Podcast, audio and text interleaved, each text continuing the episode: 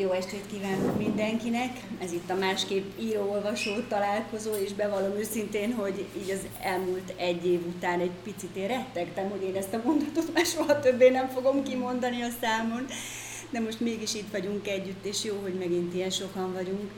Mai vendégünk Szabó T. Anna, író-költő, költőíró, inkább azt hiszem, hogy így helyes. Én nem tudom, hogy önök hogy töltötték, és hogy vészelték át ezt az elmúlt egy évet, ami sok szempontból nagyon is emberpróbáló volt.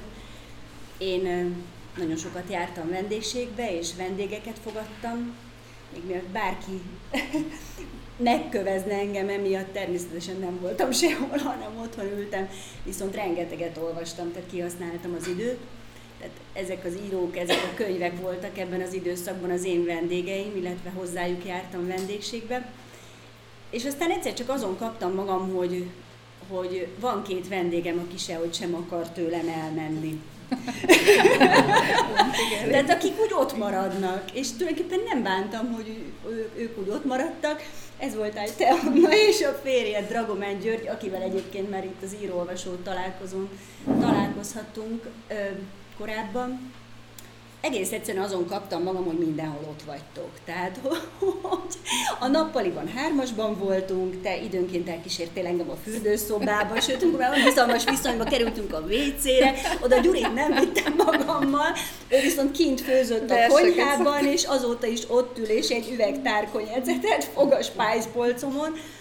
Minden esetre aztán ezen elgondolkodtam, hogy milyen furcsa dolog ez tulajdonképpen, hogy amikor az ember olvas valakit, akkor egyfajta személyes közelségbe kerül, nem csak a műveivel, hanem magával a személlyel is.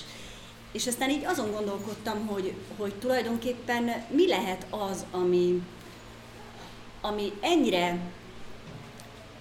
ennyire erős bizalom bennetek, hogy ezt mind megmeritek osztani, vagy kétségbeesés, vagy mindkettőnek az ötvözete. Ugyanakkor pedig azt is gondolom, hogy minden, ami művészet, legyen az bármi írás, versek, próza, festészet, színház, zene, az csak akkor érvényes, hogyha nem szemérmes. Tehát, hogy az embernek egy határt saját önmagán belül át kell lépnie. Jó estét kívánok! Nagyon köszönöm, hogy ebben a nagy melegben is eljöttek, és nagyon szépen köszönöm a meghívást. Beleakaszkodom most ebbe a szóba, hogy kétségbeesés. Ez nagyon fontos szó.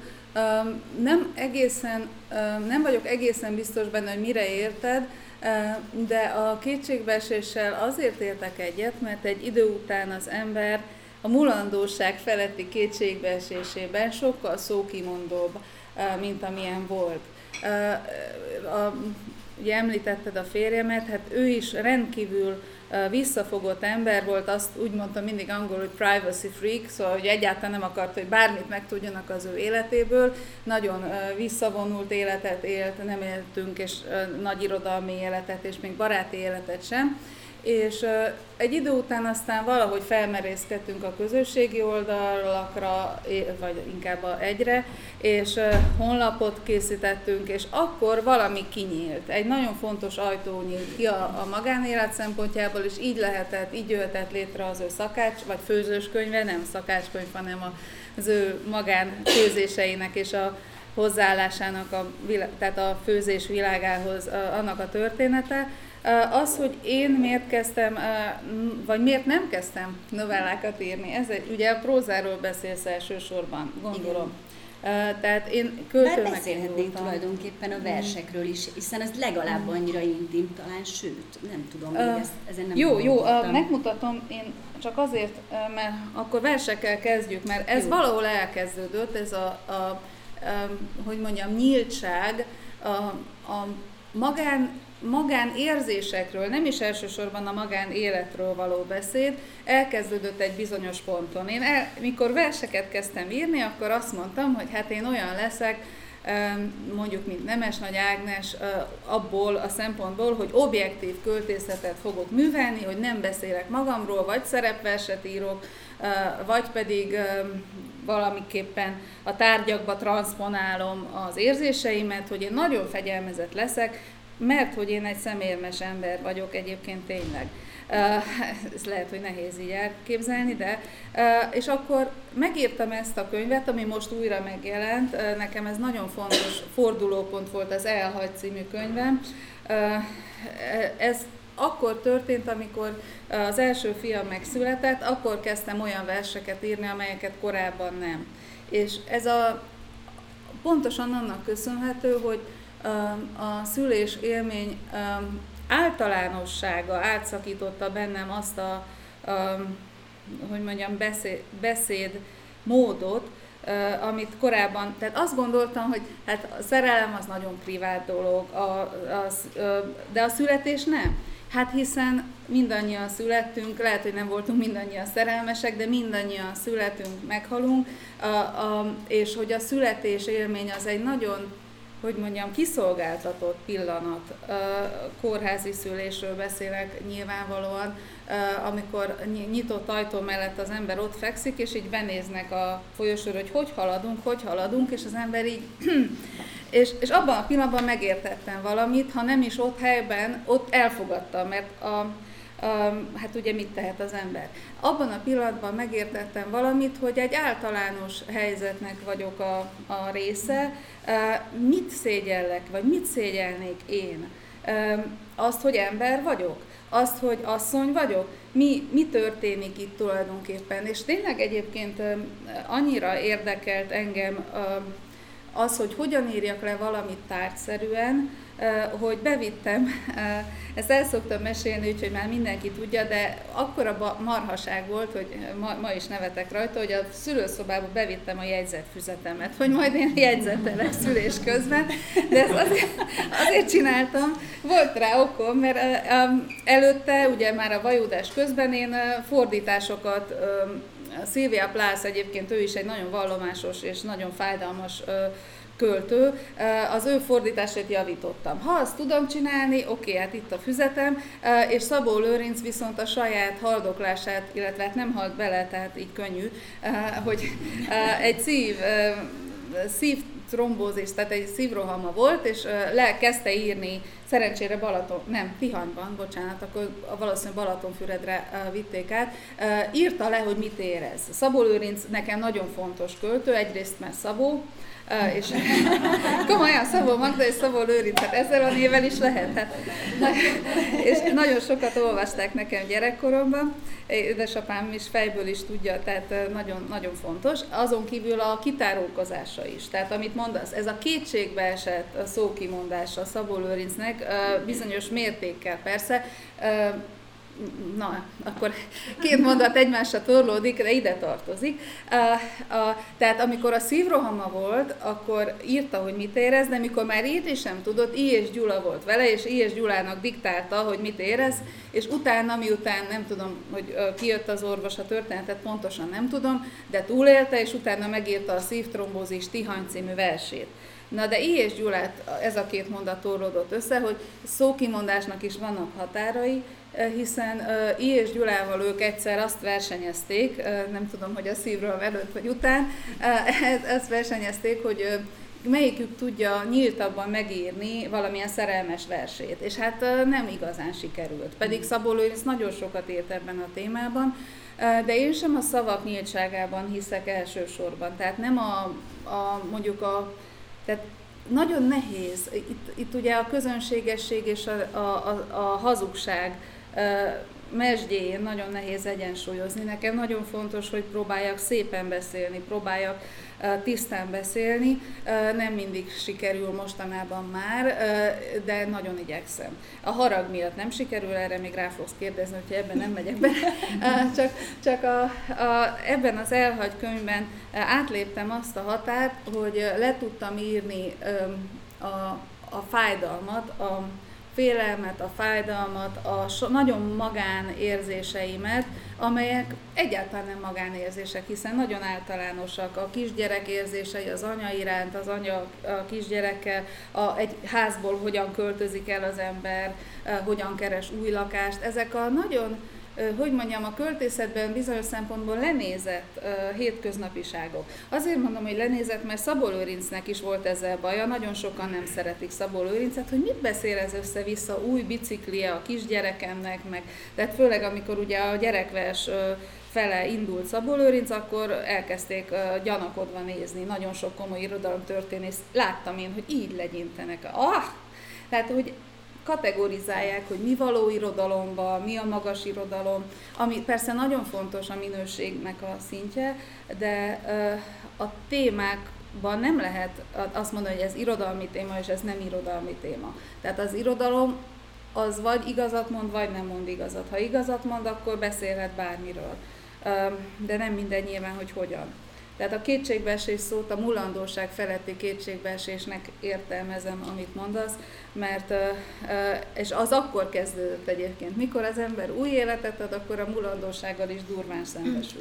Épp ez jutott eszembe, hogy tulajdonképpen én magamban is, én tényleg rettenetesen gátlásos, szemérmes és izgulós voltam, ami mondjuk az én pályámon nem egy szerencsés kombináció, mert a színészek mindenki azt gondolja, hogy azok ilyen kitárulkozóak, kicsit exhibicionisták, biztos van egyébként bennem, de hogy így én belül ezt nagyon nehezen éltem meg, hogy azt éreztem, hogy ott van, szeretném kitenni, de nem tudtam átlépni. És amikor a fiam megszületett, akkor egész egyszerűen egy olyan rangsorbeli változást hozott az életembe, hogy mi az, ami fontos, és mi az, ami igazán fontos, hogy egy csomó mindent helyre rakott.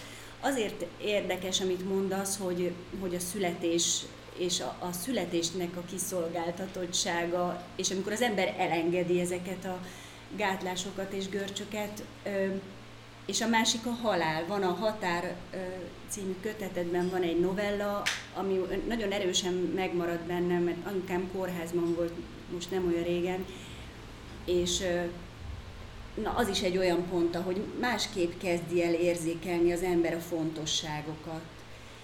És van egy mondatod, ami tényleg olyan nagyon, biztos olyan pillanatban is kapott el, de hogy az, amikor már nincs a szemérem, és már engedi valaki felcsúszni magán a hálóinget, hogy akkor van vége mindennek. Nagyon nehéz. Az elengedés a legeslegnehezebb. A testnek az elengedése, az érzelmek elengedése. Nekem nagyon nehezen megy, most is látják, hogy mit csinálok. Az egyik kezemmel fogom a másik kezemet. Egyébként ez is egy nagy, ide tartozik, csak én nagy felfedezés volt, hogy egy adott pillanatban, amikor nagyon egyedül éreztem magam minden családi boldogságom ellenére, de nagyon magamra maradtam egy bizonyos problémámmal, vagy inkább élethelyzet volt, az asszonyi teendők sokasága elborított, és úgy éreztem, hogy kész. És akkor megértettem, hogy Nemes Nagy Ágnes, akiről ugye az imént beszéltem, miért írja azt, hogy jobb kezével fogva indult, jobb kezével fogva bal kezét. Hát mert az ember, ha más nem, akkor a saját kezét meg tudja fogni, és fel tud állni, valahogy magát felhúzza a kétségbeesésből. De amit most csinálok, az tulajdonképpen az, hogy szorítom, szorongok. Rettenetesen nehéz a szorongást elengednem, valószínű, hogy nem is fogom tudni soha. Nézd rám! Színpadon ez mindig segít, hogyha ott van valaki, akinek a szemébe lehet nézni, ez olyan jó. Igen, de ez amit te mondasz, az a bizalom, nagyon fontos szó, ez a másik, amit mondtál.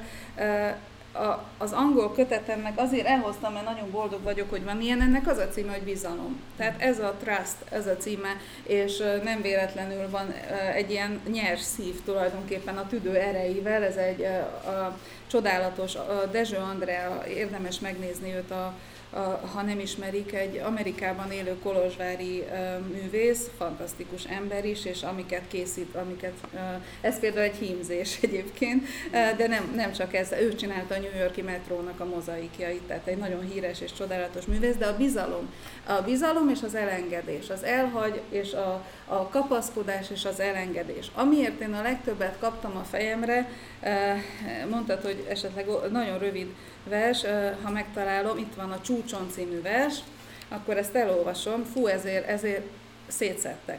Pedig a magyar irodalom tele van ilyen versekkel, csak lehet, hogy nem így. A Csúcson. Meddig akarok itt maradni? Két kisgyerekkel ölemben, vállamon választottam kezével, Szüleim, szeretteim körében, nyári erdők fái fölött, a fényes déli napban.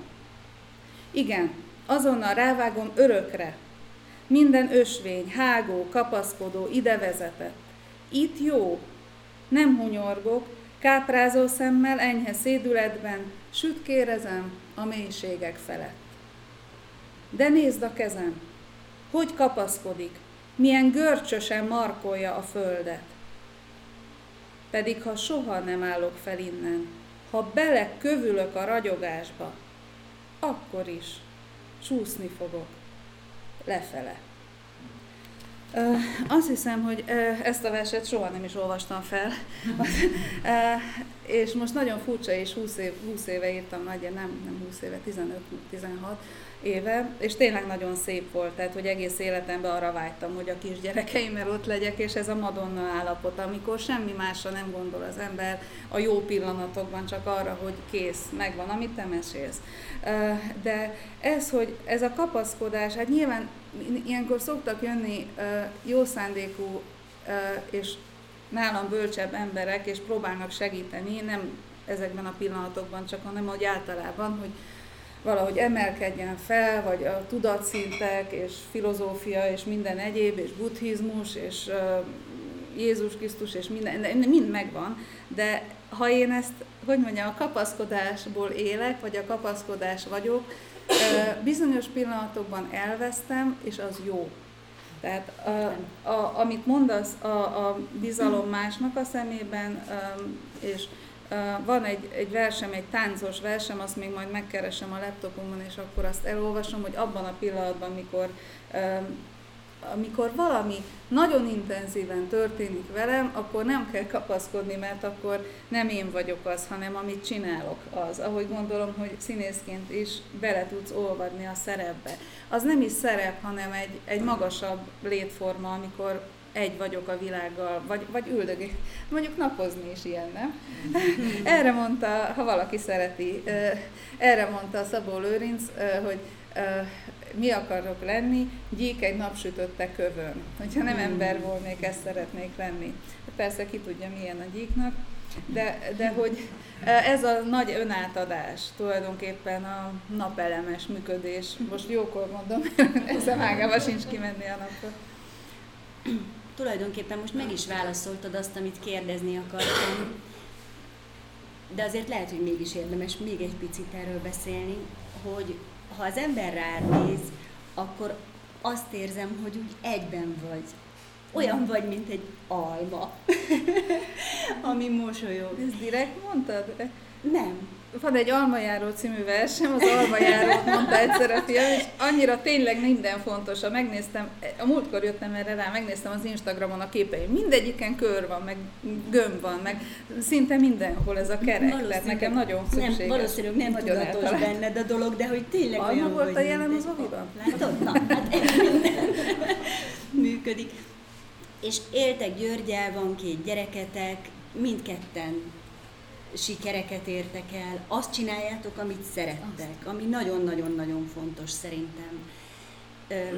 Létezik egy olyan összhang kettőtök között, ami legalábbis így kívülről nézve, ami nagyon-nagyon ritka. És ehhez képest melbevágó volt, amikor olvastam a novelláidat, hogy ez a zsigeri, feneketlen, mély fájdalom jelenik meg, és nem tudtam, egész egyszerűen nem tudtam összekapcsolni azt, hogy honnan jön ez belőled ki.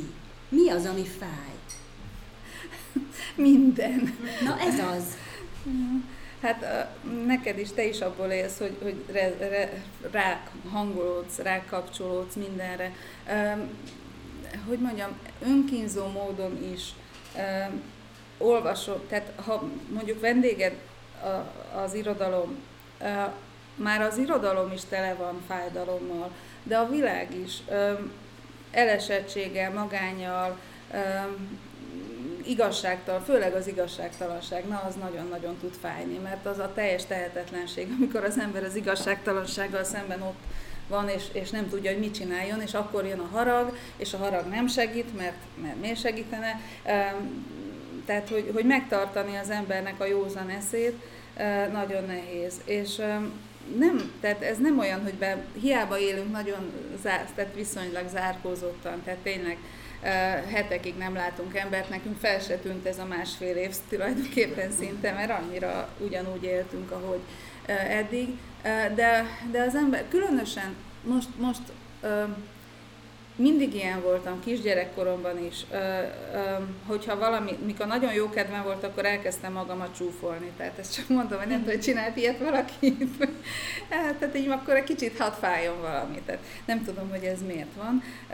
Amióta beszélni tudok, azóta a rosszat is beengedtem magamba. Tehát nem lehet, hogy kell a kontraszt. Tehát, hogy ahhoz, hogy lásd a jót, ahhoz kell olyan, mint az ételben, amikor egy édesbe beleteszel egy csipet sót. Igen, de ez a kontraszt, ez nagyon, tehát nagyon el tud billenni, bele lehet pusztulni.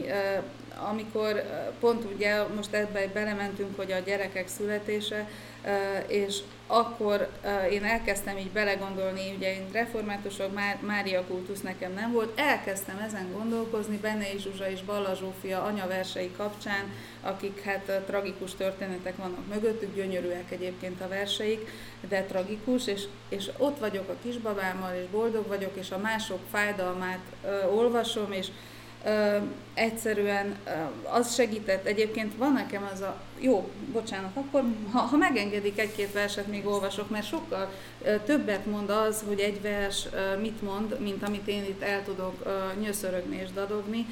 Ennek a címadó verse... Van néhány olyan szöveg, amit úgy érzem, hogy valaki diktál. Ezt úgy érzem, hogy szerintem ezt a magyar, az anyanyelv és József Attila együtt valahogy diktálták, ezt elaltattam a fiam, kijöttem és megírtam ezt a verset, és ebben benne van az, hogy az alapvető kiszolgáltatottságunk egymásnak a minden szeretetnek a része, és nem kontraszt, a része, ő az maga.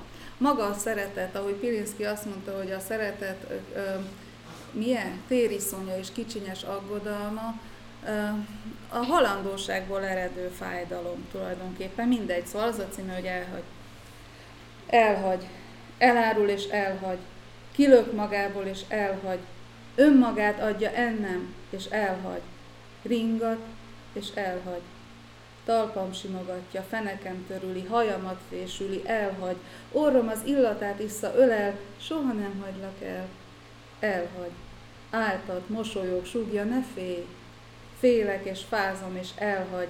Este lefekszik az ágyra velem, azután kioson és elhagy. Nagy, meleg, eleven, fészekadó, csókol és dúdol és elhagy.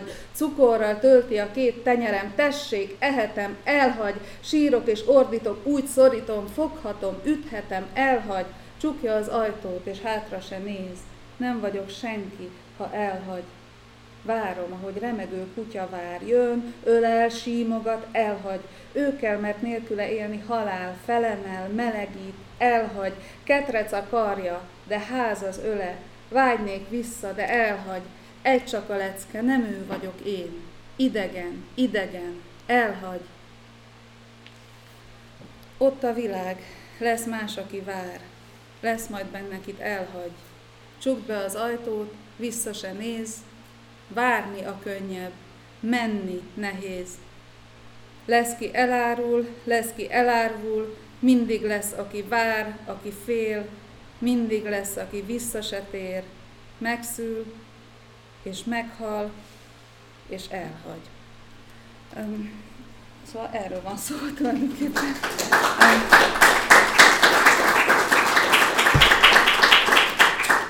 Kiszolgáltatottságunkról, az érzelmeinknek, a fájdalmainknak bármelyik pillanatban. Lehet, hogy kontraszt, tehát lehet, hogy néha persze a gyönyörűség, de ez nem az, hogy nekem olyan jó, és másoknak olyan rossz, és ettől nekem jobb lesz, hanem értem, hogy nem is erre gondoltam, tehát sokkal inkább azt érzem, hogy nyilván az érzékenységed által, és egy mitagadás szerintem az emberben lehet, hogy van egy hozott készség is, egy ilyenfajta hozott készség, de aztán, hogyha valaki elkezd művelni valami ilyesmit, akkor ez tréningezve van ez a készség.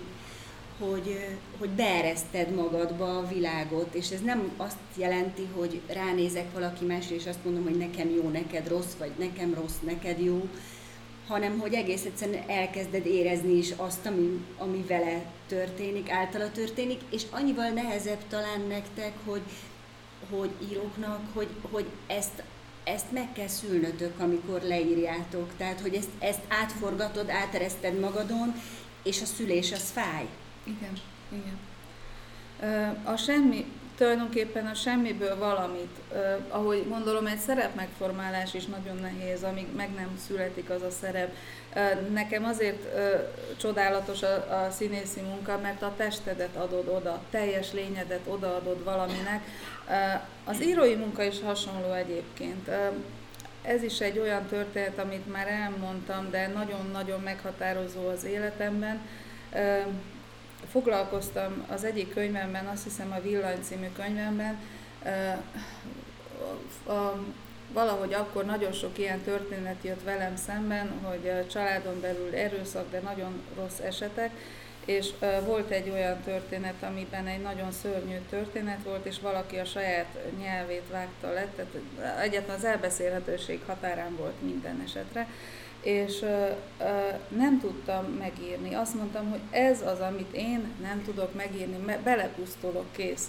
És elaludtam, ez este volt, én éjszaka szeretek dolgozni, különösen ilyen témákban, és elaludtam, és körülbelül évfél után valamivel felébredtem, és véres volt a szám, mert elharaptam a nyelvemet. Egyszerűen a testem a elbeszélhetőséget nem hagyott békén, sem a történet, sem az egész, és jelzett, hogy ezt nem lehet elhazudni, nem lehet eltagadni, úgy, ahogy meg tudtam írni, egy ilyen, tulajdonképpen egy kicsit ilyen őrjöngő, furcsa, hideg szöveg lett, mindegy, hogy hogy sikerült, vagy hogy nem sikerült.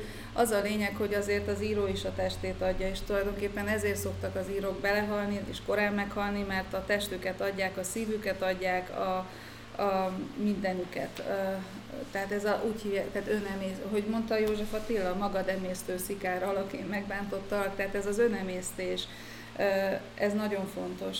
Azért tehát mondjuk eltekintve attól is, hogy mondjuk magukat is, mondjuk, hogy mondta Kosztolányi, bántotta a szívem 40 cigarettám, és más egyéb is, a fekete, minden, tehát hogy kávézik, hiszen mindent csinál, azért, hogy egyrészt gyorsítja magát, másrészt lassítja magát, tehát ez a magyar irodalomban nagyon erős az önpusztító költők, meg az íróknak a mítosza, még az ilyen polgári költőknél is volt egy adaga, mint Babits vagy Kosztolányi, de pusztul az ember csak attól, hogy érez, tehát erodálódik valamelyik, most minek idézem magamat, de hogy valahogy úgy éreztem, hogy minden nézéssel letörik egy darab belőlem, tehát minden együttérzéssel. És azt hiszem, hogy a nők, amúgy is ugye a gyerekekről beszéltünk, hát úgy vagyunk megszerkesztve, nem mintha a férfiak nem, de valahogy zsigerileg vagyunk úgy megszerkesztve, hogy azt a másikat még mielőtt beszélni tudna, megértsük. És azoknak kell hangot adni, akik nem tudnak beszélni, tehát a gyerekeknek a legnehezebb egyébként, tehát nagyon nehéz leírni akár egy csecsemőt, borzasztó nehéz, nincs is hagyománya igazából, és egy olyan ember tudta legszebben megírni, akinek nem is sok gyereket láthatott, Pilinszky János, ez a Senki földje, a csecsemő szeme, vagy egy szál virág a puha szélben, mintha egy néma csecsemő forgatná ámuló kezében, elképesztően intenzíven átélte, vagy ott volt akkor is ott nem tudom, most ezt messze vezetne, elkezdek gondolkozni, érv, ellenérv, hogy és akkor mi van Fekete Istvánnal, aki ugye a Vidrának is hangot adott, és tehát hogy ezekkel gondolkozom, hogy van-e ebben férfi-női különbség? Valamennyi van, bele lehet, tehát ez a bele lehet pusztulni, de nem szabad, tehát a női írók hagyománya nem az, hogy most ott ül, mint Ady Endre és vissza, nem tudom, hogy neki szabad idegösszeomlása legyen. De valahogy így az utóbbi időben egy kicsit irigyeltem is ezt, hogy hát ez egy ilyen kultusz, hogy hát szegény Juhász Gyula, szegény, nem tudom, nekem meg almának kell lenni, de nem engedhetem én meg magamnak. De azért az ember persze szerencsére annyi sok, nem tudom, a szépség iránti ugyanolyan érzékenysége az embernek sokat segít. Ma reggel is a rovarászok, nem tudom, hogy valaki ilyen teljesen idióta bogarat kitett valaki, hogy határozzák meg, és hát annyi örömöt szerzett. Az egész reggel az, na hát ilyen bogár van, és milyen fura neve van, és most nem jut eszembe, hogy mi, de nagyon-nagyon jó pofa neve van, vagy a gyújtoványfű szegélyes levelész. Ez is egy bogár. Tehát nagyon-nagyon sok örömöt ad nekem ez. Az édesapám biológus, és mindig meghatározta a növényeket, és tehát, hogy azt hiszem, hogy ez tartott vissza mindenféle megbillenéstől, hogy kimegyek a kertbe, és na hát, tehát mint a kisgyerek a fűben, tehát ezt a gyermeki örömöt meg tudom tartani. Igen, bár mondjuk én azért azt gondolom, hogy talán akkor, hogyha már megírsz valamit, ami előtte letört belőled egy darabot, akkor mint a gyík a farkát, azáltal, hogy leírod, azáltal azt vissza is növeszted. Lehet, hogy nem ugyanolyan lesz, de valami vissza is nő abból. Vagy nem, ezt én rosszul gondolom? Én csak azt tudom, hogyha elmegyek egy előadásra, és tényleg fura szakma ez, tehát, hogy kiborítom saját magamat adott esetben, és felforgatom önmagamat, amitől nyilván minden épeszű ember tartózkodik, és azt mondja, hogy nem szeretnék. Én pedig arra törekszem. És nyilván olyankor az ember elgondolkodik, hogy normális vagyok, tehát, hogy ez nekem jó. És közben, amikor meg sikerül, és jól sikerül, és elfáradok, mert a testem az nagyon fáradt, akkor viszont annyit vissza is tölt, mint amennyit elvesz. Hát a közönség, ahogy mondod, hogy másra ránézni, vagy gondolom a partnerek tehetsége, a közönség, az együtt lélegzés valaki mással. Azért néztem rád ilyen bombán, most vissza is dobom ezt a labdát még egyszer, hogy te hogy bírod ki? Tehát én szövegek közt élek, látják, hogy most is állandóan mindenhonnan, meg Babits Mihály, meg tehát így az egész fejem tele van ezzel, ezért szeretem például Eszterházynak az írásait, mert benne is így zsong, meg zsizseg, és mindenhonnan jönnek, hogy mondod ezt, és közben én... Székely Magda egy csodálatos költő, rajta van az a nagyon vékony költői életmű, annál erősebb, rajta van az interneten, olvassák el, nagyon szeretettel ajánlom, érdemes, nagyon fájdalmas és gyönyörű. Székely Magda mondott, hogy a gyík, rögtön megy a fejembe. Mint gyík a bőrét levetette a város a telet, sétálni mennek a családok, apa, anya, gyerek, egy kicsi, két nagy, kézen fogva mennek a boldogok. Jó így is. Loholok az utcán, egyedül loholok. És közben ez így megy mögöttem, és a boldogtalansága, tehát hogy milyen magányosnak lenni, milyen jó azoknak. Tehát, hogy te hogy bírod, azt a labdát dobom vissza, hogy bírod, hogy ezek a szövegek ne árasszanak el, amiket te mind megtanulsz. És úgy, hogy törli az agyam. Hogy törli? Én nem tudom, én meg téged irigyellek, hogy te nem törled. Nem elfelejteni, felejtek, de törölni. Hát úgy nem. Nekem az érzésem, mert sokáig úgy voltam egyébként az olvasással is, hogy elolvastam egy könyvet, és úgy megmaradt, és tetszett, és megfogott, és 2 hét múlva nem tudtam volna elmondani, hogy mit olvastam, emlékeztem rá, arra is emlékeztem, hogy tetszett, és akkor kétségbe estem, hogy hát akkor mi a fenének csinálom én ezt, és rájöttem, hogy nem hiába való, mert valami lenyomat az emberben ott marad. És lehet, hogy már nem fogom tudni, hogy hívták a főszereplőt sem. Van olyan kollégám, lenyűgözve nézem, aki mindenre emlékszik. Én sajnos nem tartozom közéjük, de az a lenyomat, az viszont lehet, hogy még fontosabb részeket érint bennem, mint hogyha vissza tudnám mondani adott esetben szóról szóra a verset, a prózát, a regényt, a nem tudom. Tehát, hogy így valahogy én így működöm, ezzel együtt irigylem, akiből így tud jönni a tudás, mert ez olyan lenyűgöző, és olyan jó lenne néha ilyennek lenni. Azon gondolkodtam, hogy azért most már elég sokat beszélgettünk, és sok-sok nőt idéztél, hogy Tóth Krisztával már egyszer belefutottam ebbe a kérdésbe, amikor itt volt vendégként, és neki futottam fejjel a falnak, de szeretem a kihívásokat. Szeretem a kihívásokat, úgyhogy most felteszem újra, igen, tudom, nem létezik olyan, hogy női irodalom, de ugyanakkor viszont azt érzem, hogy egyfajta női megközelítése az életnek, amiből egy másfajta nővény sarjad, azért az mégiscsak létezik, nem? Nem tudom, de nekem nagyon fontos az, hogy beszéljünk még ezekről a dolgokról. Általában az kevésbé szokott zavarni, hogyha nők kérdezik meg, mint hogyha a férfiak, mert ebben néha van azért egy ilyen rangsor. Pont ma olvastam ezt, hogy inkább betiltották Angliában a női focit, mert annyira népszerű volt, és 50 000-es látogatottsága volt a női focinak, és akkor visszajöttek a férfiak a frontról, és látták, hogy milyen népszerű, betiltották. Tehát 50 évig nem volt női foci, mert annyira szerették az emberek, akkor mi az egyszerű megoldás? Betiltani. Na most ezek a haragok nagyon bennem vannak, és ha van kibeszéletlen dolog, azt el kell mondani. Sehol senkinek nem tesz jót, ez az egyik oldala a nő, tehát azért mondom ezt így, és azért most itt mondom, mert az egyik oldala annak az írásnak, ami mondjuk a 20.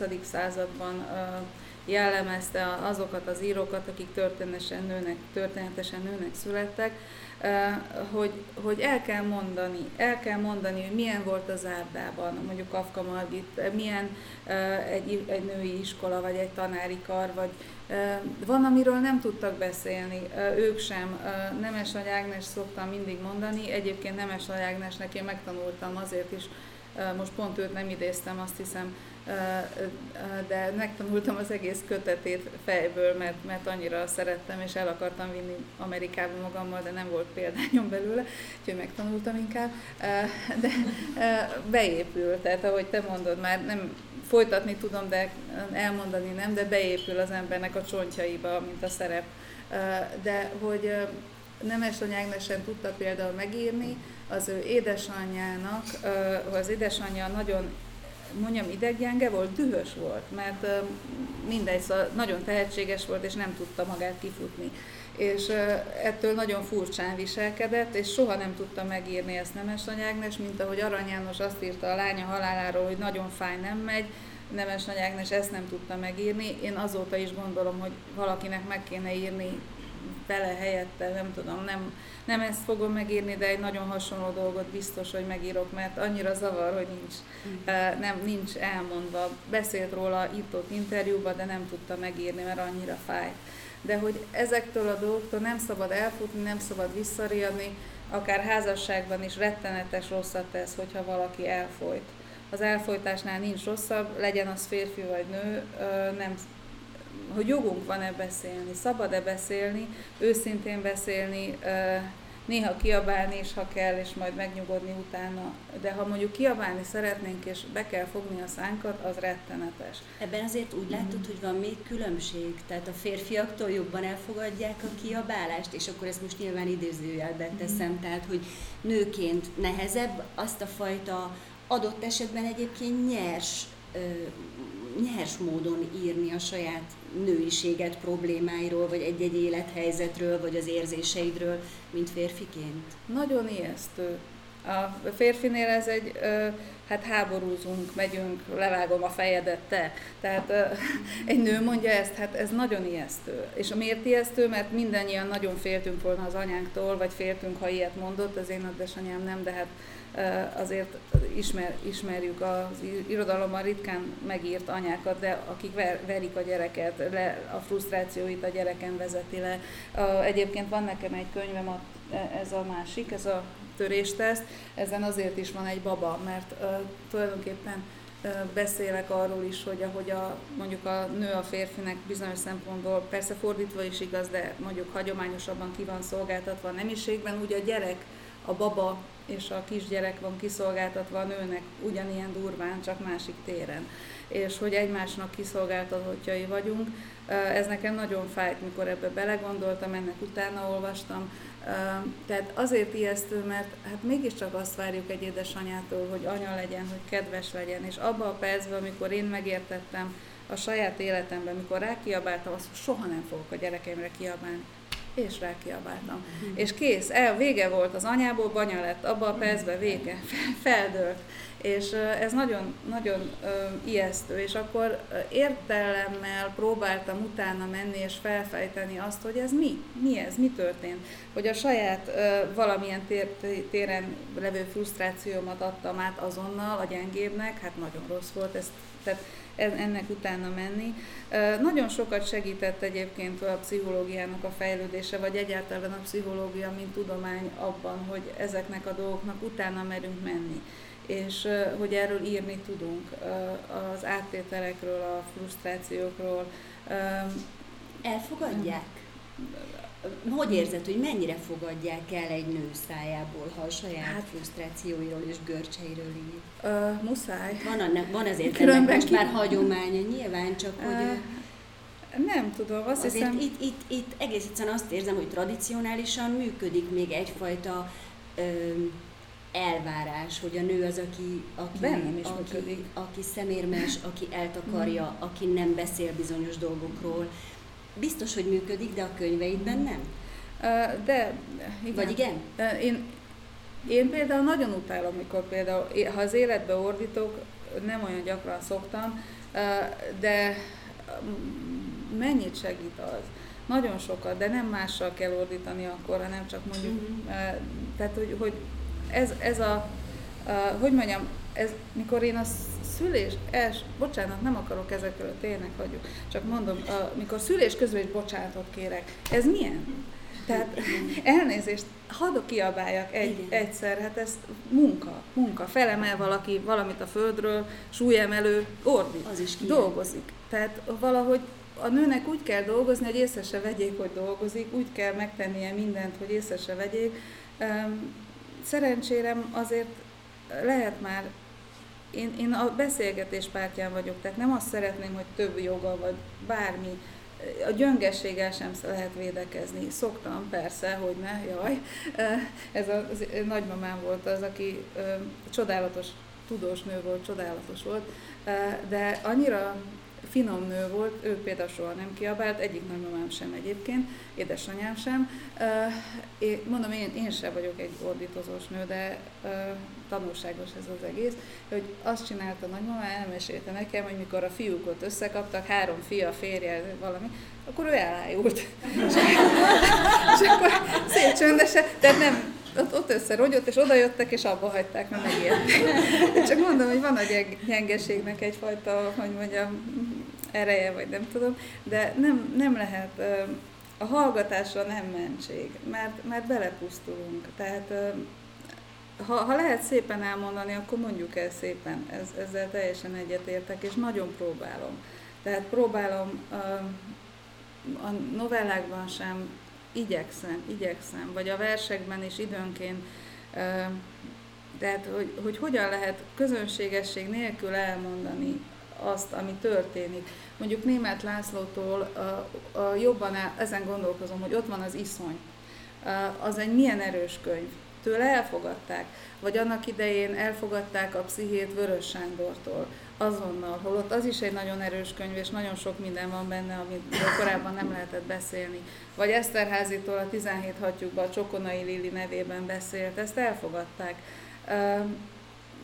Meg kellett teremteni ennek a hagyományát, hát a psziché az egy csodálatos, kitárulkozás, és nagyon jó, hogy ezt megtette Vörös Sándor helyettünk is, és tényleg az első igazi nagy író, az psziché, és nem, tehát hogy nem kell ehhez nőnek lenni, hogy megírjuk, és persze Bovaryné és Móricz Zsigmond és mindenki, de az is áttételesen egyébként, nekem ez nagy mániám, hogy Vörös Sándor Károly Ami nélkül nem tudta volna megírni a pszichét, de hát Móricz is egyfolytában az naplója tele van azzal, hogy hát ő Jankától vett mindent, az ő haragját építette bele a saját könyveibe.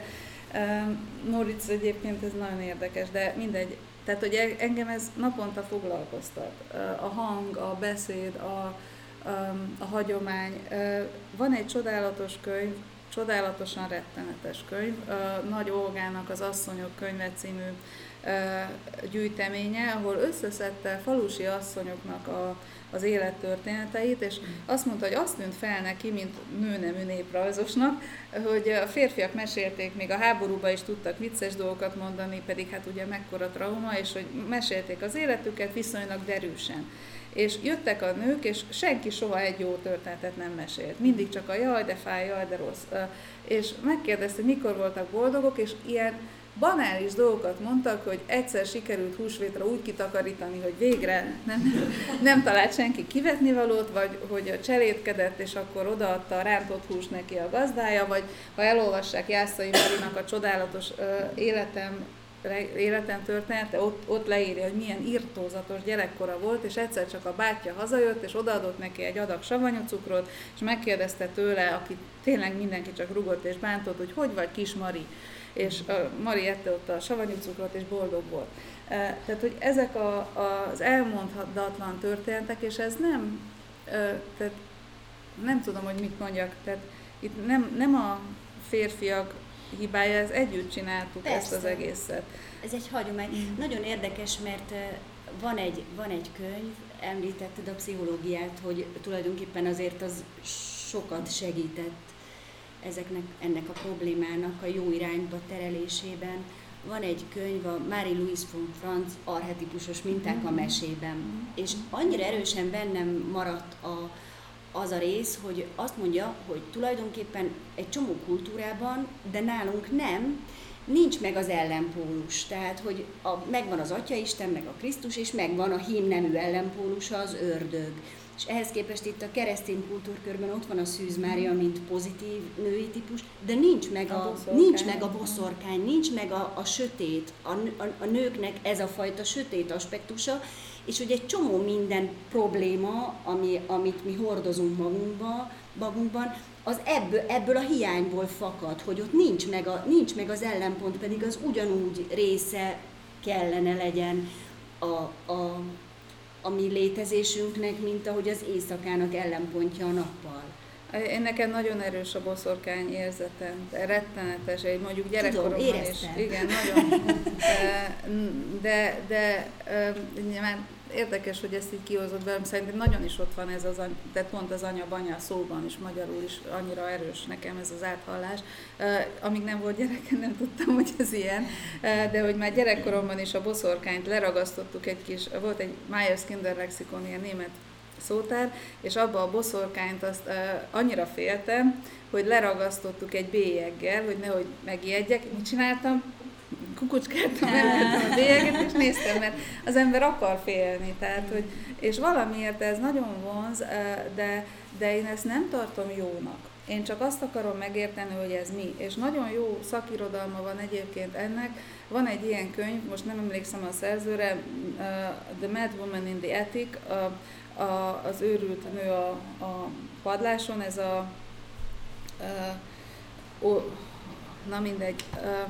regényből. Az a lényeg, hogy a viktoriánus nőideálnak nem volt meg az ellenpólusa, és ezek a nők, akiket bezártak, mint őrültek, csak dühösek voltak. Azért voltak dühösek, mert nem mondhatták el, mert beleszorították őket egy olyan képbe, aminek ők nem tudtak megfelelni. Ahogy múltkor kitettem Károlyi Aminak a versét, skatulácska, skatulácska, beledug a kritikácska, hogyha nem félsz, nem tudom ki, levágja a kezed, lábad, hogyha nem félsz be. Tehát egyszerűen annyira kényszerítették eltagadni ezt az oldalát, hogy mint ahogy a férfiaknak ugye óriási tiltás alatt van a női oldaluk. Tehát nem sír, dehogyis nem sír. Katona dolog, tehát nem szabad.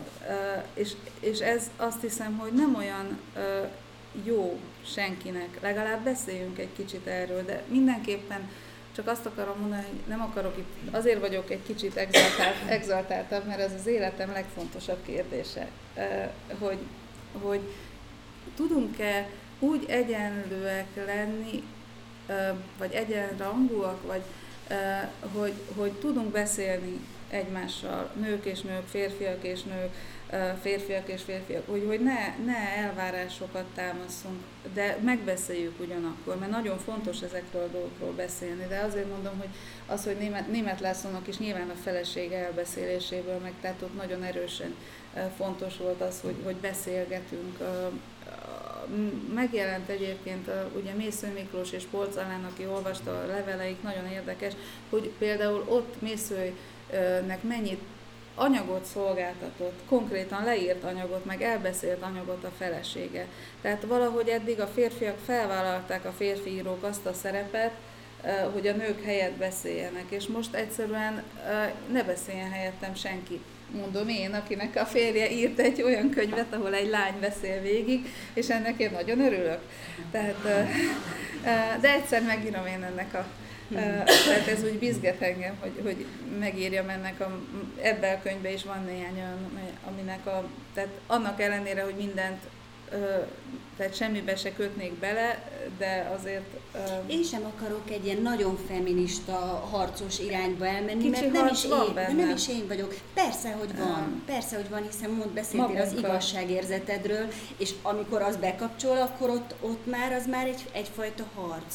De közben én azt gondolom, hogy talán pontosan azok a példák, akiket mondtál, Mészöly Miklós, Polcz Alaine, Vörös Sándor, Károlyi Ami, tehát hogy azok még mindig egyedi példák, és persze szokták mondani, hogy minden erős férfi mögött áll egy erős nő, vagy minden sikeres férfi mögött áll egy erős nő, és akkor ezzel úgy jól el is van intézve egyébként.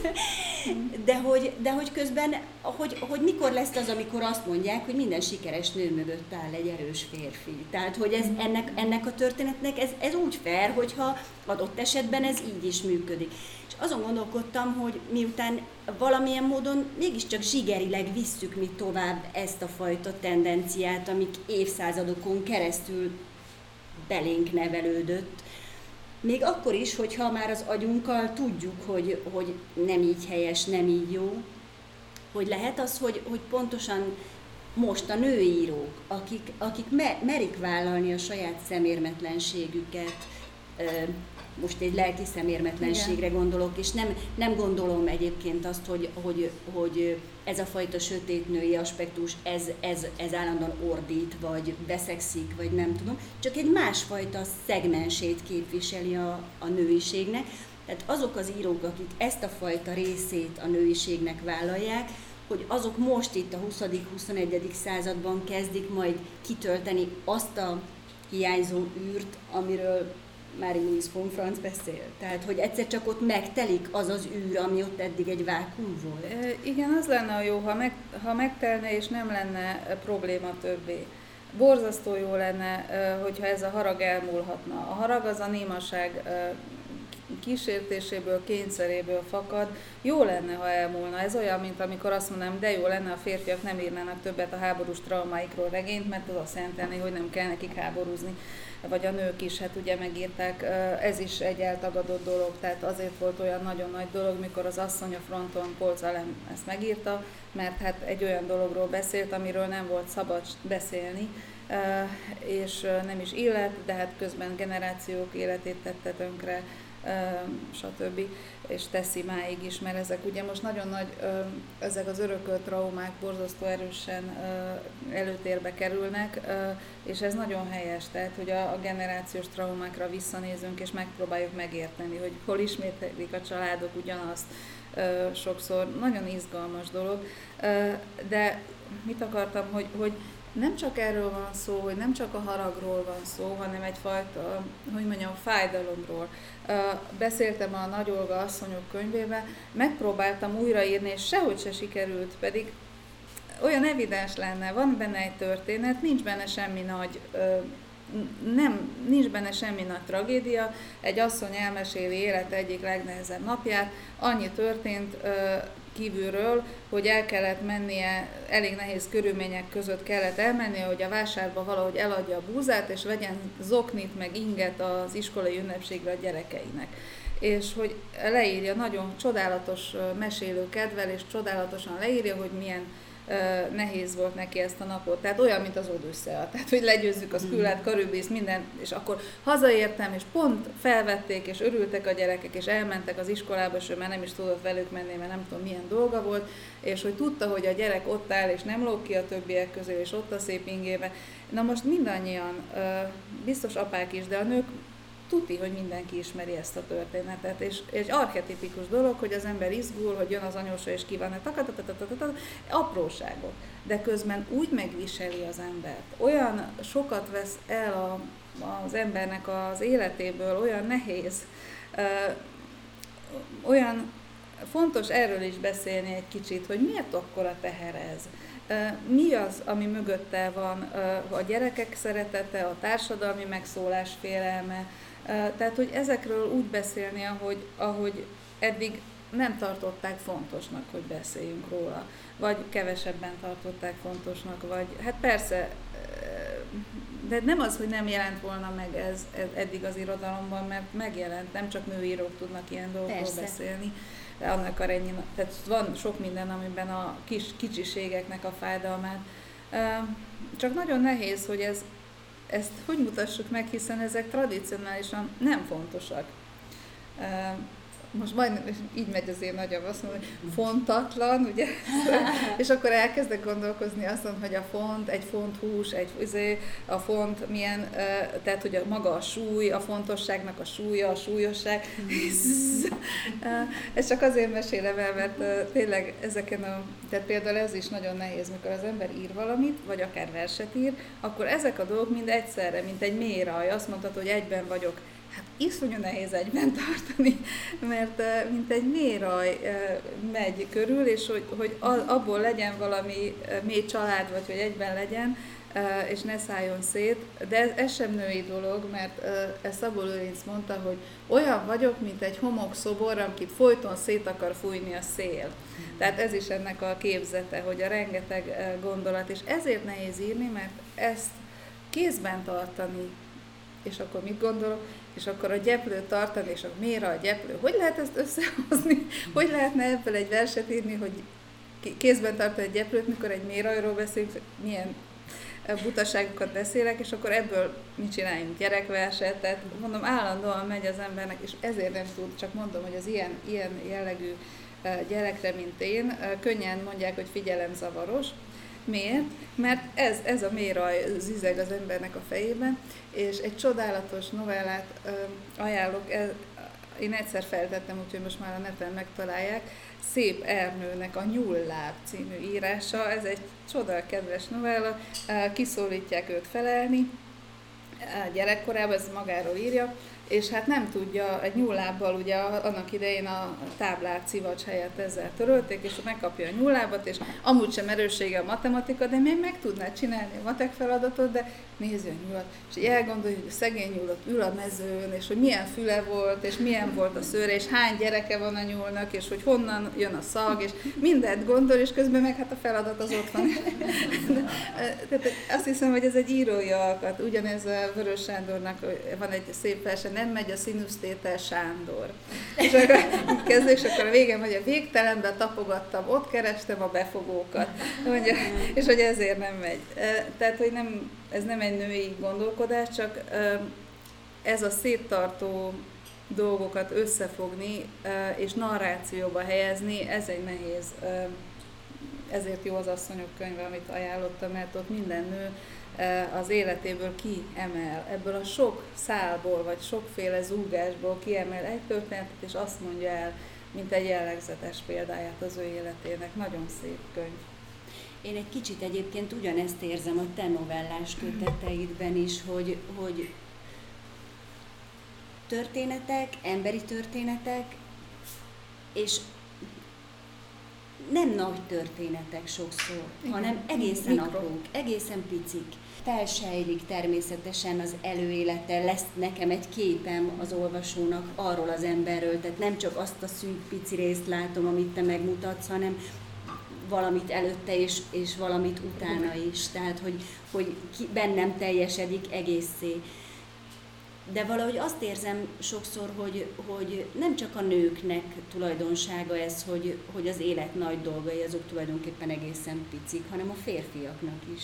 Hát költőknek mindig.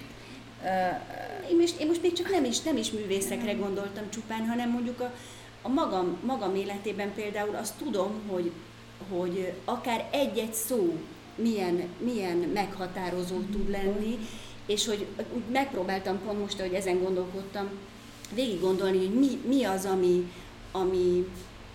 amitől pont az a szó, hogy az mit okozott bennem, és arra jöttem rá, hogy sok esetben például a szégyen, az olyan nagyon erősen belesüt az emberbe valamit. És hát mi lehet kevesebb, és hát egyszerre több is, mint egyetlen szó. Hogyne. Rettenetesen meg tudja határozni az embert, és erre folyamatosan ezen gondolkozom, hogy például a magyar irodalom apái, milyen ijesztő apák.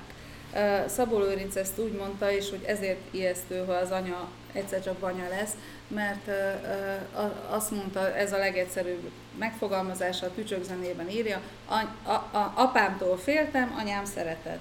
És ezzel el is intézte tulajdonképpen, sokat beszél a szüleiről, megértően és egyáltalán, de hát Petőfi apja, mindenki, ez a dühött, autoriter figura, és az édesanyák, akik jaj, hát ne haragudj. Kérdés az, Anna, hogy ez mennyire ugyanúgy egy elvárás a férfi oldalról, mint a női oldalról. Tehát, hogy mennyire elvárás az, hogy a férfi, mint a rossz zsarú, jó zsarú. Tehát, hogy a férfi az, amelyik üt, kemény, határoz, megnevel, oda csördít, és az anya az, aki bebugyolál, elsimít gömbölyét. Pont most voltam egy előadáson, ahol Janikowski Évát adták elő, és Janikowski Évának a Lemez két oldala a címe, és az egyik pont erről szól, hogy a nő azt mondta, hogy addig hergelte a férjét, amíg meg nem szívta a fiát, és utána ő bement vigasztalni a fiút, hogy jaj, hát aztán hagyjuk. Tehát ismerjük ezeket a játszmákat, mindenki ismeri sajnos. Az önreflexió nagyon fontos szerintem ezekben az esetekben. Nem tudom igazából, hogy ez hogy érinti azt, amit én írok, csak annyiból érinti, hogy próbálom ezeket felkaparászni, tehát egy-egy mondatot, amit mondasz. Például a szégyeld magad mondat, az egy nagyon fontos mondat, és például most nem tudom miért folyton Szabó Lőrincről beszélek, de Szabó Lőrincet például elkapták egyszer a Bokorban, a kicsik voltak, és ott nem papás-mamás, de ott valamit ott mutatták egymásnak a testüket, és iszonyú botrány lett, de hatalmas. Na most Szabó Lőrincnek az egész élete arról szólt, hogy a szégyen és az önmutogatás egyensúlyát hogy tudja megtalálni, és biztos vagyok benne, hogy egy ilyen pillanatból ered az hogy ő neki állandóan baja volt azzal, hogy tehát egyáltalán a testiség nagyon-nagyon traumatikus volt neki, minden szempontból. Csak ezeket a pillanatokat megtaláljuk, akkor már találunk egy kulcsot egy élethez. Lehet, hogy nem jó kulcsot találunk. Tehát ballada szövegeknek tekintem az én írásaimat. Képzeld el, pont ezt akartam mondani, ez olyan érdekes, hogy mert az előbb már beszéltünk az álmokról, és most így persze sokat gondolkodtam rólad, meg olvastam esténként minden, és valamelyik éjszaka volt egy álmom. Álmodtam, és most ezt nem mondom el, mert igazából nem is tűnik, bár érdekes álom volt, de nem tűnik, meghalt egy lány egy valami kollégium udvaron úgy, hogy átugrott egy rózsabokrot, és aztán eltűnt a lány is, meg a bokor is. Tehát, hogy teljesen felszívódott. Édesanyám, ez volt az álmom. Igen. És ugyanabban a pillanatban rá az így bevillant az agyam, hogy Uramisten, hát ezek balladák. Igen. Az, amit te írsz, az népdalok, azok balladák. Népdalok, balladák. Ugyanúgy benne van a sötétség, benne van a misztikum, benne van a transzcendentalitás, benne van a szakralizmus, ami nagyon, nagyon erősen jelen van, és ugyanúgy egy töredéket kapunk valamiből, amiben az ember csak úgy belekóstol, és aztán úgy el is foszlik, de a nyoma meg olyan nagyon erősen ott marad. Igen, nekem egyébként az anyai ág az nagyon erős, ez egy paraszti ág, de városban, tehát nagymamám már városban nőtt fel, Ez is egy nagyon szép történet, hogy hogyan és mint. És szerintem ott mindenképpen valaki népdalokat írt, vagy valami van. Édesanyám is állandóan, meg mikor felhívnám, akkor rögtön ő hív, tehát van egy ilyen összeköttetés. Ezt csak azért mondom, hogy biztos, hogy bennem van ez is, hogy meg kellene. Magyarfenes az a falu, ahonnan egyébként származik az anyai ágnak egy része. Én nem voltam, tehát én nem nőttem fel falun, voltam néhányszor, de ez tulajdonképpen nálam irodalmi élmény.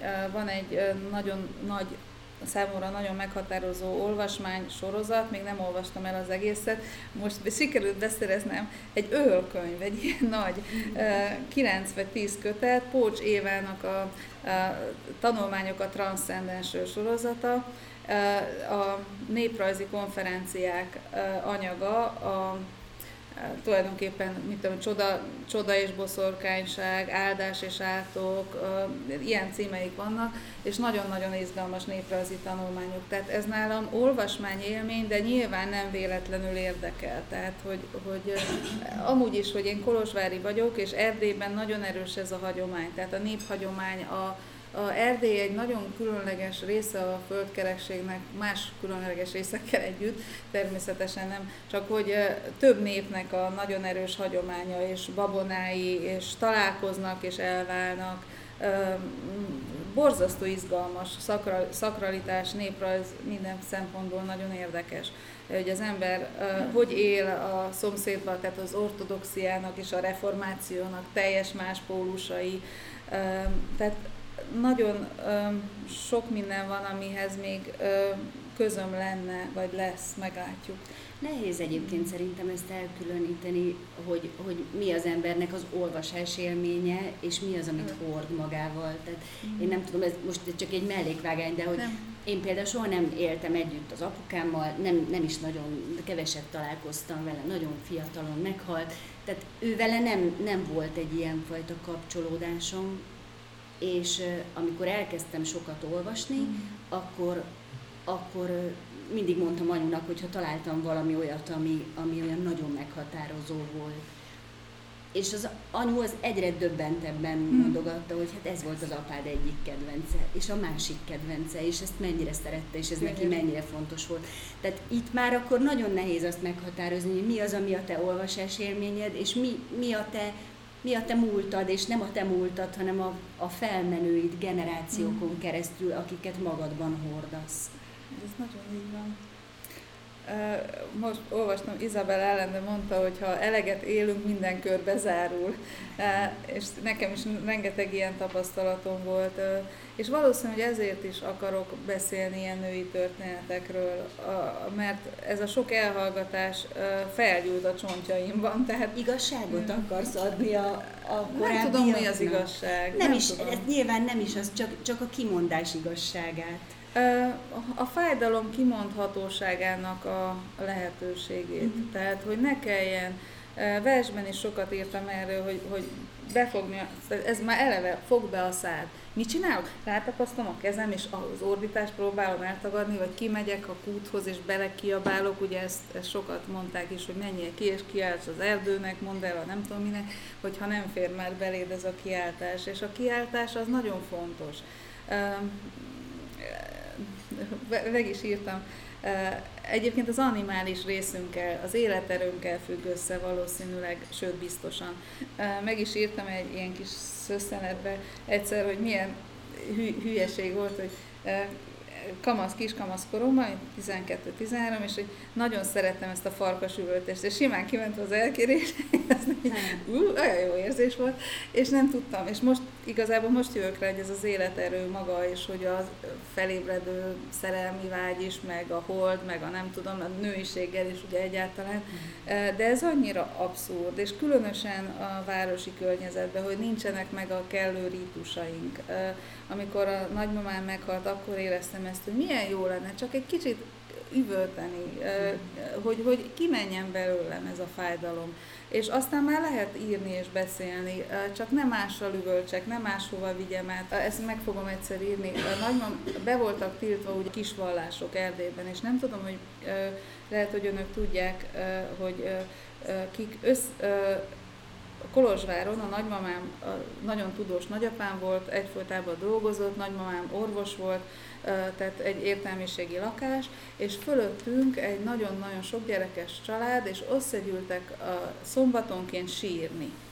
Nem tudom, hogy mi volt, igen, és mindig hallottuk, de nem elsiratás volt, hanem ez volt a vallási kisközösség, nem tudom, mi volt tényleg, kisközösség lényege, és mindig szombatonként vagy vasárnaponként, hallottuk, és tényleg, mintha egy ilyen rezgett a ház ettől, és hát ugye ezt félhettek is, mert ha valaki feljelenti őket, akkor nem tudom, tényleg bajuk lehetett volna belőle, de hogy ezek a rítusok egy ilyen városi környezetben, tömbház, 5-4 emeletes tömbházban is megteremtődtek, mert szükségük volt rá, és vallás lett belőle, és ha nekünk meg nincsenek meg ezek a, vagy legalábbis én nem járok, nem is mernék járni, hát sokan járnak táncolni, vagy ilyen-olyan körben, vagy nem tudom.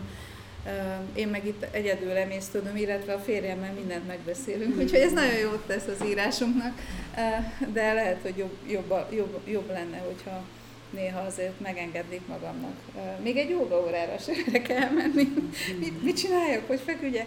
Tehát azért van itt még... Nem baj, állj ki az erkére is, most mint a farkas. Igen. Az akkor még mindig ott van kéznél a hangod. Egyébként nagyon érdekes, mert ez egy ilyen színésztechnikai tréningnek a része, hogy csoportoknál így körbe ültetik az embereket viszonylag közel egymáshoz, és ahogy a csövön kifér, úgy kell kiabálni, tényleg, hogy a másiknak a gyomorszájáig látsz le, és egyrészt ez ad egyfajta felszabadulást neked önmagadnak, másrészt egy bizalmat a másik felé, nem rá kiabálsz, csak vele szemben, hogy így átadod mindazt, ami benned van. De ez a másik, hogy lehet harag nélkül és fájdalom nélkül kiabálni rutinból? Fájdalom lehet benned, tehát harag, a fájdalmadat kiordít, harag is lehet, csak ennek nem az a lényege, hogy fájdalom vagy harag nincs benned, hanem hogy nem a másikra haragszol, tehát nem az, ő azt tudja, hogy te most nem azért ordítasz vele szemben, mert neked fáj, vagy mert te haragszol rá, vagy ő fájdalmat okozott neked, hanem persze mindannyiunkban vannak fájdalmak és haragok, és az kijön, és én megengedem neked, hogy te lásd az én fájdalmamat és a haragomat. Milyen jó lenne. De egyébként hallottam, annak idején ezt Gyurival is csinálták, volt ilyen, nem tudom, mindegy, volt egy ilyen, hogy láthatatlan kollégium, és abban voltak ilyen, nem tudom, milyen képzése, és hogy ott is kellett kiabálni, és mindenki iszonyan meglepődött, mert nagyon nehéz. De Gyuri úgy tud kiabálni, mint az oroszlán kórus, hát csak mondom, mint egy oroszlán kórus, úgy tud ordítani magától is. És hogy ezt a kiabálást, de hogy mennyire jó lenne nekünk, ha megengedhetnénk, tehát hogy nem odáig kéne eljutni, hogy a másiknak leordítjuk a fejét, mert mindig a rossz embernek ordítjuk le a fejét. Tehát általában mikor kezd ordítani egy közlekedési helyzetben a másik, mikor már annyira felgyűlt benne a harag és a frusztráció. Van dolgunk, de nem az irodalomnak van dolga, az irodalomnak csak kényszerűségből van dolga ezekkel, mert hogy az egyik módja a történetmesélésnek, de van éneklés, van tánc, van minden. Hát illetve egyfajta megoldás lehet az irodalom, ezt most valahogy úgy gondolok erre, mint ahogyan most már elismert dolog a meseterápia, tehát hogy a mese az megtalál téged, illetve nem véletlenül találod meg azt a mesét, amit megtalálsz, mert hogy az hordoz egyfajta kulcsot.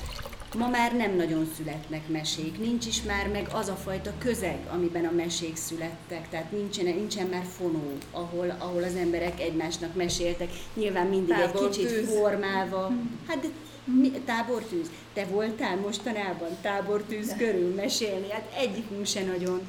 Tehát, hogy nincsenek már ezek a dolgok, tehát az szerinted a könyvek azért tudják pótolni ezt a fajta funkcióját az irodalomnak és a szövegeknek. Jó lenne, hogyha közösségileg is tudnánk olyan szempontból, például mi nagy hívei vagyunk a felolvasásnak, hogy egymásnak felolvassunk, az nagyon-nagyon jó. Tehát mondjuk most borzasztó jó érzés volt, hogy én nem mondták a film, én ne beszéljek róluk, de olyan jó volt, hogy most megengedte a pandémia miatt a film, hogy az Abigélt felolvassam neki. És azt mondta is, hogy nagyon hálás, mert ledobta volna a sarokba mindjárt az elején, mert annyira idegesítette a Gina, és a végén mennyire jó volt, hogy elolvastuk, de hihetetlen sokat jelent az irodalom, hogyha hangzó, és a színház. Tehát, hogy azt gondolom, hogy ezek a rituális közösségi terek, az irodalom az azért nem elég, mert egyedül vagyunk, mint az imakönyvünkkel, és kevés. Ha nem tudjuk utána megbeszélni senkivel, akkor az nem elég, az kevés. Nekem segít, mert én leírom. Az olvasó esetleg elolvassa és megpróbálja tovább gondolni, de ha egyedül marad vele, akkor nem. És mind a gyerekkönyveknél is, vagy a filmeknél is, ha nincs akivel megbeszélni. Gyuri azért lett író, nem tudom, hogy elmesélte itt, többek közt, de szerintem nagyon azért, mert a filmeket elmesélte. Látta a filmeket, és 500 filmet elmesélt, meg lefordított. Ez nagyon fontos, hogy tovább tudjuk mesélni, tovább tudjuk kitalálni ezeket.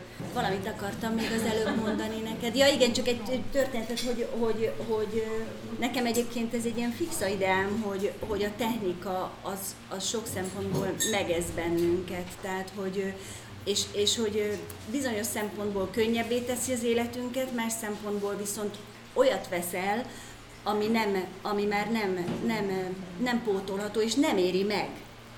Tehát mondjuk, hogy csak arra gondolok, hogy még nagymamám szegényül még Domonyban a galgában mosott, hát ez nem lehetett egy élmény. Hideg vízben kellett állni, a súlykoló fával ütni kellett, macerás. Én ma berakom szennyes a mosógépbe, és elindítom, és kész. Azért tudunk bármi más csinálni. És kész, és azért tudunk bármi más csinálni. Igen, Anna, de közben mit veszítünk el? Azt veszítjük el, hogy amíg a nagymamám még mostak a Galga-parton, azt nem egyedül csinálták ám, hanem beszélgettek, meséltek, énekeltek, pletykáltak, megbeszélték, nem tudom. Én egyedül vagyok, amikor beteszem a mosógépbe a ruhát, és egyedül teregetek. Hangos könyvet kell hallgatni közben, rádió, podcast, mindenki hallgatja, meg telefonálunk. Ami engem még ennél is jobban zavar a magányosságnál, vagy valószínű, hogy összefügg a kettő, hogy én például iszonyatosan internetfüggő lettem.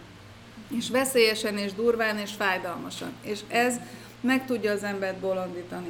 Hogy minden nap ezer olyan, tehát az újságolvasásnál sokkal durvább, főleg az, hogy ugye megy az ember, kattint, megy tovább, és ez már legalább 10 éve vagy 15 éve tart nálam, és ez nagyon rossz. Elmesélem, hogy miért mondom. Tehát, hogy különösen egy ilyen szétszoródó agynak az állandó történetfelhő nagyon rossz. Volt egy álmom, hogy egy róka engem vár az erdőnek a szélén, és visz be az erdőbe, az erdő mélyére, valami archetipikus dolog volt, ez lehetett érezni.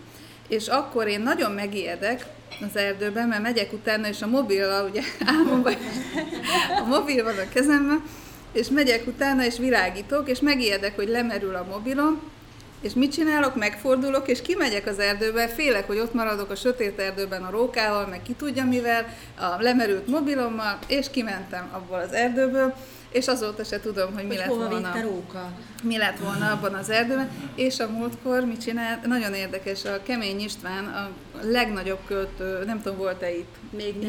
Hívják meg. Nem annyira beszédes ember, de azért őt látni kell egy. Te talán ki tudod belőle hozni. Nagyon nagy költő, tehát mindig, amikor most kezet fogott a film, mondom, Ady Endre, tehát ez tényleg nagyon nagy költő István. És ő Budaörsön nőtt fel, és az Illyés Gyula iskolában csináltunk Budaörsi Illyés Gyula iskolának, Illyés Gyulát is emlegettem, úgyhogy most már mondhatom még egyszer, egy olyan projektet, hogy az Illyés Gyula iskola falára feltettünk Illyés Gyula szavait, felrajzoltuk dolgokat, mindegy. És ezért volt Budaörsön, ahol felnőtt, és az Illyésbe járt ő korábban. És Kemény Istvánnal megyünk éjjel egykor, valami buli volt utána, megyünk egykor, és mondta, hogy előtte emlegetett egy rókát, de én soha, 12 éve élek Budaörsön, nem láttam ott rókát. És megyek, és hát nem ott vár a róka, a bozótos és az erdő szélén, és néz, és megyek Kemény Istvánnal mellettem, idő után megfordult a róka és elment, de hogy és egész nap azon gondolkoztam, hogy nem kéne nekem ezt a telefont letenni, most már a csodába nem kéne nekem letenni. Na és ez egy telefon nélküli élmény volt, és azt gondolom, hogy a technika ilyen borzasztó nagy segítség, de ha az ember oda be akar menni abban az erdőbe, akkor ne legyen gyáva, és nekem egyfajta pajzs is az, hogy az élet és közöttem levő, nem tudom, pajzs. De ezt tudom, miért akartam. Megjelent nem olyan régen Marina Abramovicsnak, a performance művésznek a könyve magyarul. Fú, mindenkinek nagyon ajánlom. Nagyon különleges nő. És ő olyanokat csinál, azért én mondjuk nagyon tisztelem, de rettegek is egy kicsit ettől az erejétől. Ő boszorkány, tehát ilyen szempontból. Tehát, és hogy azt csinálja, hogy embereket fogad, azt mondja, hogy majd ő megváltoztatja, egy kicsit gurú szem, hogy hogyan kell az ilyen performance az erejét megszerezni. Lady Gaga elment hozzá, és csak azért mondom, hogy ő tanítvány, mester, tanítsá. És Marina Abramovics kirakta az erdőbe pucéron, ott oda tette az erdő közé. Na most tanítalak, tessék. Tehát és akkor nem tudom, hogy ott megcsípték a szúnyogok, mert minden baja lett, de megvilágosodott. Hát mert nyilván ugye a technika, meg mindegy, csak mondom, hogy azt hiszem, hogy ebbe a könyvbe ez is benne van, hogy ő azt hogy csinálja. Marina Abramovics tényleg a saját magát teljesen kizsigerelve és életét kockára téve készít olyan performanszokat, amelyek nagyon fontosak nőként is, nagyon fontosak. Például ő csinálta azt, hogy rém tanulságos, nem tudom, 20-25-30 évvel ezelőtt, hogy odaült valahova, kitett tárgyakat asztalra, és egy körülbelül ekkora teremnek képzelem, és azt mondta, hogy használják a tárgyakat, és ő ott van, és vele is. És egy idő után úgy eldurvult, pisztoly volt ott, kötél, minden, szép dolgok, kedves dolgok, és úgy eldurvult az egész jelen pszichológiai kísérlet, hogy mi lett, majdnem megölték. Mert egyszerűen lehetett, hagyta, tehát bármit lehetett vele csinálni, és hagyta, és szörnyű volt. De hogy ilyen hajmeresztő kísérleteket végez, de azt mondom, hogy nekem például már az is, hogy a saját kertemben kint aludjak éjszaka, az is egy hajmeresztő kísérletnek tűnik, holott a nagymamám úgy nevetne, hogy tényleg a nagymamáink ezen, hogy most mitől félek, vagy mi ez. Tehát nem tudom, hogy következőleg mit fogok írni, hogy lesz-e értelme, amit írok, ha bemegyek a róka után, és ott maradok a sötét erdőben mobil nélkül, úgyhogy már meglátjuk. Én azt gondolom, hogy még sok-sok feladat van neked, nektek íróknak, és legalább annyi feladat van nekünk, akik olvasunk benneteket, és hogy ez a két dolog egyáltalán nem külön választható egymástól. Én még annyi mindent szerettem volna kérdezni, és lehet, hogy majd még egyszer elkezdem, mert a fele az még itt maradt a jegyzeteim között, elment az idő. Keveset beszéltünk a férjedről, pedig azért szerettem volna egy kicsit, igen, bizony, hogy úgy az volt, 15 évesek voltatok, ugye? Azóta, én egy évvel idősebb vagyok, én 16 azóta vagytok ti együtt, ami szerintem már így önmagában is egy csoda, mindketten Erdélyből jöttetek el Gyurival, annak idején sokat beszéltünk arról, hogy neki mit jelentett az, hogy el kellett hagyni az otthonát, és nyilván szerettem volna ezt tőled is megkérdezni, mert érdekes lett volna már csak a vele való beszélgetés miatt is, és önmagadban is, de most inkább azt szeretném megkérdezni, hogy mennyire találtatok ti egymásra, és mennyire találtatok egymásra otthont, egymásban otthont. Mm-hmm. Azzal, ahogyan ti eljöttetek. Na, nem tudom, igen, nagyon, kérdezni. Nagyon. Hát igen, ez a gyerekeink mondják mindig, hogy mi mennyire traumatizáltak vagyunk, és tényleg, tehát az, ahogy mi felnőttünk, anélkül, hogy mondjuk megvertek volna, vagy valamilyen lett volna, mondjuk Gyuri gyerekek, tehát azért fiúk verekednek, de engem még az se. De hogy pont egy olyan pillanatban találtunk egymásra, amikor kinyílt a világ, és ki lehetett mondani dolgokat. Tehát Orwellt olvastunk először, tehát rögtön leülök egy ugye 15 éves fiúval, rögtön a szabadság. Beszélünk a szabadságról. de így kezdődött. És aztán ebből lett aztán a szabaduló gyakorlat, csak mondom. Itt a szabaduló gyakorlat. Ez egy csodás könyv, nekem az egyik kedvencem. És a másikról még nem is beszéltünk, a senki madaráról, annyi minden kimaradt. Az is egy szabadulás történet bizonyos szempontból, igen.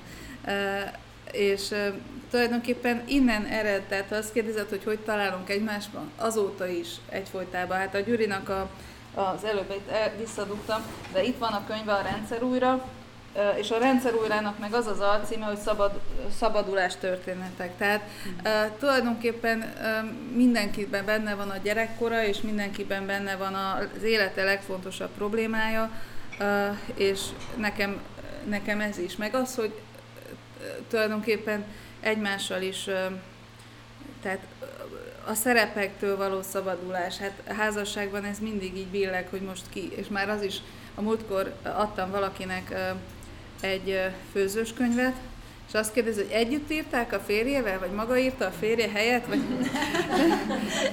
Tehát, hogy annyira erősek a sztereotípiák, hogy ez is egyfajta, Houdini gyakorlat, hogy az ember kibújik a saját maga által magára rakott láncokból. Tehát azt hiszem, hogy nagyon-nagyon fontos nekünk, hogy együtt dolgozunk és együtt tehát élünk. Ennyit nem volt szerintem házaspár, ha csak nem voltak összezárva együtt, mert most effektív az elmúlt másfél évben nem voltunk külön egyáltalán, tehát éjjel-nappal, mert mi otthon dolgozunk. Tehát ez is egy szabadulás kérdése, ugye, hogy hol szabadul be az ember a saját fejébe, a saját fejének a sötét erdejébe, mikor dolgozik, hogyan találja meg az útját. Azt hiszem, hogy az ő írásainak is nagyon fontos része lett ez, talán lehet, hogy kevésbé, mint nekem ő, de nagyon fontos.